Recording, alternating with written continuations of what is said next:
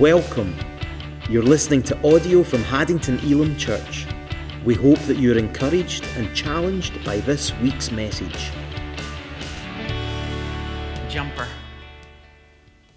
case you didn't know the definition, it's a garment worn by a child when its mother is feeling chilly.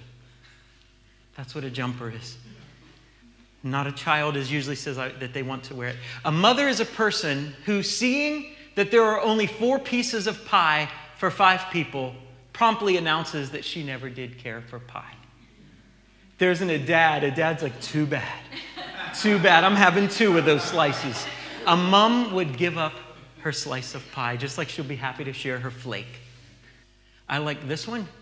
Rudyard Kipling says, An ounce of mother is worth a pound of priest. And then, lastly, one more.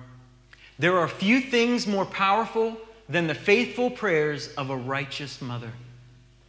And I would always say, I had a friend in high school who was in a backslidden state, and I used to say, You got a problem. His name was Josh. And I said, Josh, you got a problem. You got a praying mom. And there's only one thing more scary than a praying mom. Do you know what that is? A praying grand.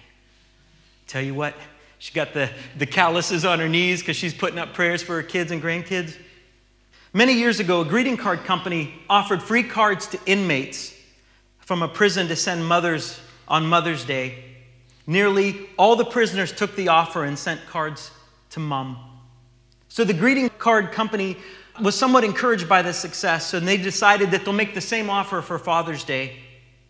They offered free cards, and they had very few takers because there's something special about mums. Dads are great. Being a dad myself, dads are great, but mums are superheroes. There are many mums described in the Bible. In fact, just a few months ago was December and we were looking at Mary. Do you know that it's really scary when you're, you know, being a first time mom? She brought forth the Messiah in less than ideal circumstances in a manger of all places. They had no idea what would happen. They didn't have what to expect when you're expecting that real popular book that would give you some clues. And I remember even our daughter, when, when she was uh, having her first child, she, she was really nervous and afraid. She didn't know what the, that was going to be like. And then by the time her second child came along, oh, that's just old hat. She wasn't afraid. They didn't even have a hospital or a midwife to help them. No Lamaze classes to help them through. No, nobody explained to Joseph how to coach in breathing but thankfully everything turned out okay. We're going to look back a few centuries before that. If you do have your Bible, your phone, your tablet, we're going to be looking at Exodus chapter 2. And it makes it easy, it's pretty close to the front if you're flipping through. We're introduced to a mom, and it's not till later that we're even told her name. Her name was Jochebed, and her name means Jehovah is her glory. Her tale is quite exciting, as her son would be very important. To the Jews, his name was Moshe. We know him as Moses. I remember one time someone was talking and they were saying the Hebrew names, and I remember trying to think, Moshe? Somebody that starts with M. Moses is what we call him. She's one of the many mums that is amazing and described in the Bible, and we're going to look at her story. Beginning in verse 1. Now, a man from the house of Levi went and married a daughter of Levi. The woman conceived and bore a son. And when she saw that he was beautiful, she hid him for three months. And I just have to pause for a second because he was beautiful and she hid him. You always hear about people whose maybe their baby isn't so beautiful wanting to hide them. He was beautiful and she still wanted to hide him. But when she could hide him no longer, she got him a wicker basket and covered it over with tar and pitch. And she put the child into it and set it among the reeds by the bank of the Nile. His sister stood at a distance to find out what would happen to him. Because the Pharaoh had said, All the male children that are born of the Hebrews, you have to throw them in the river. So, technically, and this is where I just think it's so amazing, technically, she did exactly what Pharaoh commanded and put her son in the river. But she put him in a waterproof basket and strategically placed them in the river. She didn't just toss them in, but maybe she waited to see and time it up just right. I'm sure she made sure that basket was river worthy. It wasn't just the initial go and there it went sinking down. She probably made sure that it was going to be able to float and that it was worthy of the river. This symbolizes the ark of Noah that he built that saved his family and the human race. We can certainly thank Noah, those of you that maybe never thought about it before, but he obeyed God and built the ark. This child would be used by God to save the people. The basket was waterproofed and sent to float down the river, and she trusted his care to God's hands. It still must have been a scary thing to do. We sometimes can be so far removed from the story and think, oh, that's great. We know how it turns out. We flip the page and can see the outcome, but she didn't know that. Continuing on, verse 5 The daughter of Pharaoh came down to bathe at the Nile, with her maidens walking alongside the Nile. And she saw the basket among the reeds and sent her maid. And she brought it to her. And when she opened it, she saw the child. And behold, the boy was crying. And she had pity on him and said, this is one of the Hebrews' children. Then his sister said to Pharaoh's daughter, Shall I go and call a nurse for you from the Hebrew women, that she may nurse the child for you? Pharaoh's daughter said to her, Go ahead. So the girl went and called the child's mother. And Pharaoh's daughter said to her, Take this child away and nurse him for me, and I will give you wages. So the woman took the child and nursed him. The child grew, and she brought him to Pharaoh's daughter and he became her son. And she named him Moses and said, Because I drew him out of the water. This is amazing story. One of my favorite people in the Bible is Moses. I'm sure all of you have probably one or two of your favorites. Just love everything in this story of Moses. One of my favorite people, one of my favorite characters in all of the Bible. Even his birth is miraculous. He was destined to be destroyed by the edict of Pharaoh. For Jochebed to place the three month old baby in this basket in the Nile River was very risky. Have you ever considered that if people were obeying the edict and throwing their babies into the river, that for crocodiles and other animals, crying baby was the dinner bell? I mean, that could have signaled them just to come. And if you've ever seen any kind of like crocodiles feeding, I mean, there's just no getting away once you're in, in their uh, grip. And so, this crying baby, she puts him in this basket, which to those animals was the dinner bell. This poor baby, it says, is in a basket crying. And God used the tears of a crying baby to melt the heart of the Pharaoh's daughter. A baby's cries were the first weapon in his war, God's war against Egypt. His mom launched him by the reeds and timed it out so Pharaoh's daughter would be there taking her bath. Again, she could take precautions, but she still couldn't guarantee the outcome. She could hope for what could happen, but she couldn't direct anything. This is more than she can bear, but she trusted God to take care of him. For some of us, we have to trust God, especially when our kids grow up and they're going to launch out. We have to trust them in God's care because sometimes we lose a bit of influence in their lives. The daughter of Pharaoh had compassion on the wee boy and took him as her son. Maybe she opened up that basket and was like, he is beautiful. What a beautiful little boy. It'd been scary if she opened it up and I was like, whoa, this is crazy. God rewarded the faith of Jochebed, the mom and dad, as they trusted him in hiding Moses for three months. They also trusted God by putting him in the river. God skillfully guided their faith he guided the current of the Nile and the heart of Pharaoh's daughter to fulfill his plan and purpose. Friends, this is a glimpse into how God works out his plans and purposes unseen by us. Because we could say things in life are just left to chance. Maybe it was just chance that the river flowed this way, but God is working behind the scenes that we don't see. And many times He's working in our lives or the lives of our loved ones that we don't see. And this is a glimpse of how God works. He uses a variety of methods to achieve His purpose in our lives and in the earth. I've had this thought, and it's what I'm going to say, but God is always big picture God. Sometimes we just think of the next step or we think of the next thing, or, or where is God moving, or what's God doing. God's always bigger picture. God's multi generational. You know, sometimes we're praying for our children. God says that He keeps His promises to a thousand generations. He's always big picture God. God's always looking at the bigger, the, the wider, much more than our mind can conceive. He is always big picture God. Warren Wiersbe says this. Whenever God wants to accomplish a mighty work, he often starts by sending a baby. This is true in the life of Isaac, Joseph, Samuel, John the Baptist, and Jesus. Could this be why Satan is always trying to kill children and infants, even in the womb? Could it be God is using these, these boys that I've listed here? In Romans 8:28 it says, "And we know that God causes all things to work together for good to those who love God, to those who are called according to his purposes."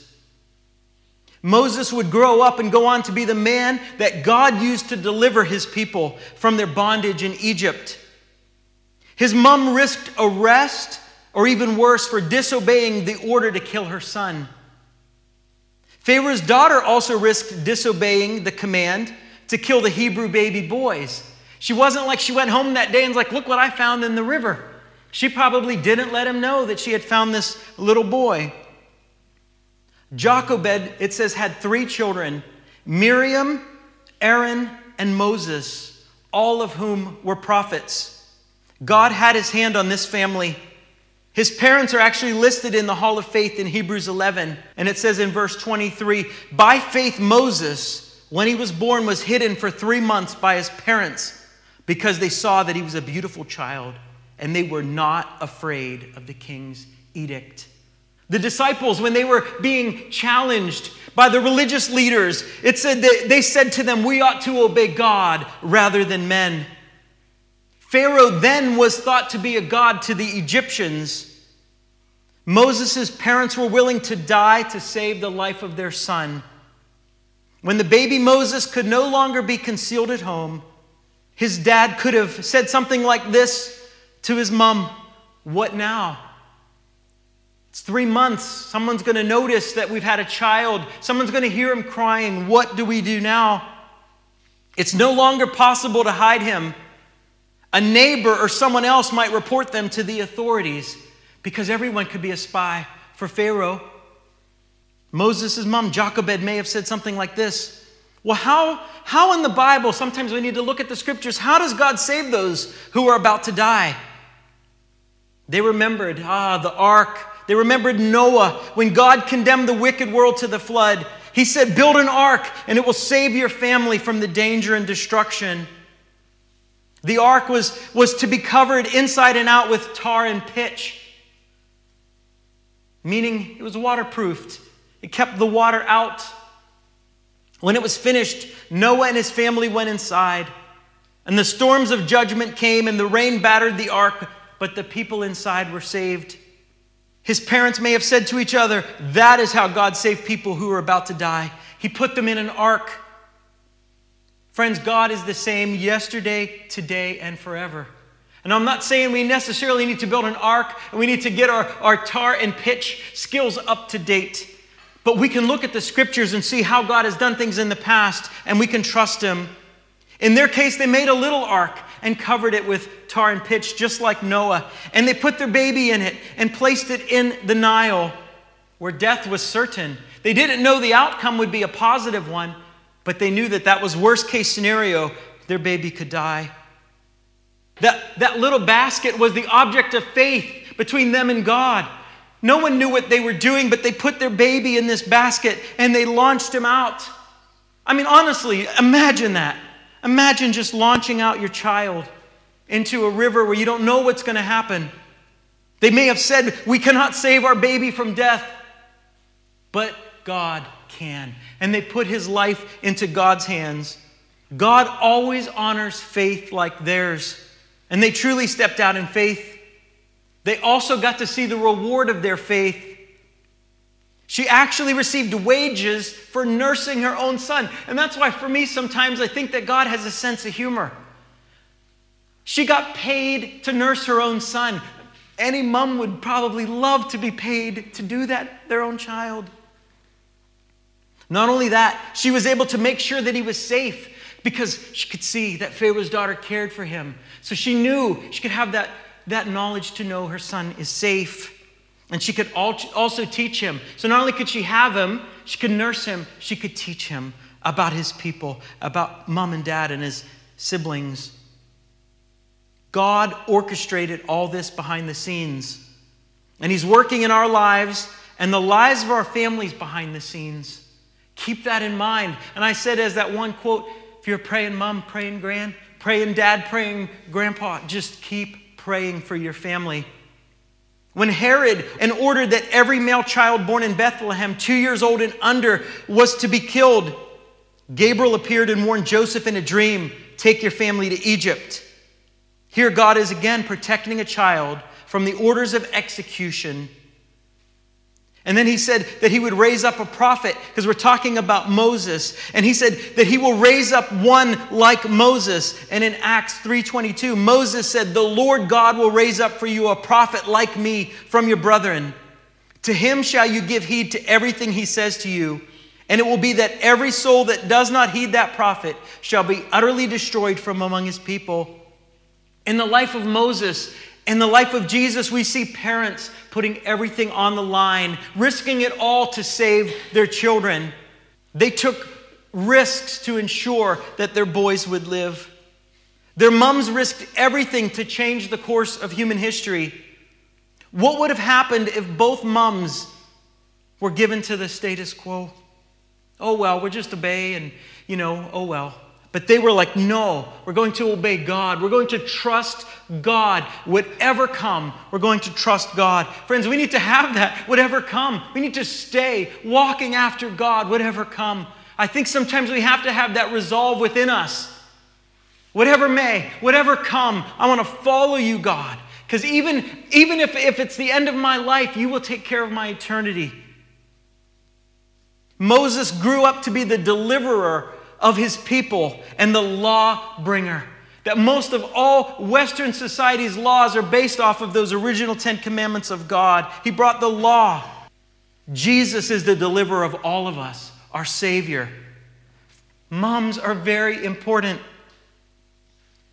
There's another quote up here. N.K. Jemisin has said, There is no greater warrior than a mother protecting her child. Not even Uhtred of Bebbanburg is a greater warrior than mum. Stephen Herrero says this Well, there are many characteristics that make up a good mother, protecting their young is a common quality that both the human and animal mother share.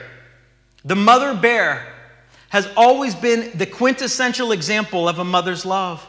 And this is mainly because of their fierce protective nature. It is a widely accepted belief that the most dangerous place to be is between a mother bear and her cubs. According to bear.org, 70% of human deaths caused by grizzly bears are related to a mother grizzly bear protecting her cubs. Whereas all bears may not be the perfect example of a protective animal mother, grizzly bears definitely exhibit the trait. Grizzly bears are pretty big and they're pretty fearsome. We've seen them um, where they're stuffed and their paws and claws are sizable. Grizzly bears also display other characteristics that can be attributed to good mothers. While the cubs are with their mother, they learn very many important life lessons. The cubs will sit and watch their mom as they hunt for food and catch fish. By watching their mother, the cubs learn skills that will allow them to survive on their own. Isaiah 66 13, and God says, As one whom his mother comforts, so I will comfort you, and you will be comforted in Jerusalem. God says He's the God of all comfort. And I just love that he puts these kind of things in there where it's this idea of mom bringing comfort, our God of all comfort. And then this isn't a, a famous quote, this is what I would call a Mikeism. But a kiss from mom heals the worst boo boo. Our little granddaughter, when she gets hurt, she don't want, if she, her elbow scrapes, she don't want me near her. But oh, Grammy, we, mom, will you kiss it? She don't want anything from, from uh, dad or, or gramps. And then lastly, Solomon gives what is normally, uh, that we would call the Proverbs 31 woman. He talks about this in Proverbs 31, beginning in verse 25. Mums are superheroes. That's in a different translation, I, I think. Uh, it might be the message translation. But no, uh, he says, Strength and dignity are her clothing, and she smiles at the future. She opens her mouth in wisdom, and the teaching of kindness is on her tongue, and she looks well to the ways of her household, and does not eat the bread of idleness. Her children rise up and bless her. Her husband also, and he praises her, saying, Many daughters have done nobly, but you excel them all. Charm is deceitful and beauty is in vain, but a woman who fears the Lord, she shall be praised. Give her the product of her hands, and let her works praise her in the gates. So, mums, we celebrate you today. We celebrate you today. I know that it's one of those times where we take one day, because we sometimes forget, because most of us completely don't ever even hardly say thank you or tell our mums we love them. So, today, if you're able, if your mom's still around, give mom a call. If you're teenagers and stuff here today, make mom feel really special. Break open that piggy bank and do something nice for them. Thank you for listening. Please tune in next week for another inspirational message. If you're in the East Lothian area, visit us online at haddingtonelimchurch.com for information about how you can join us for our weekly Sunday services.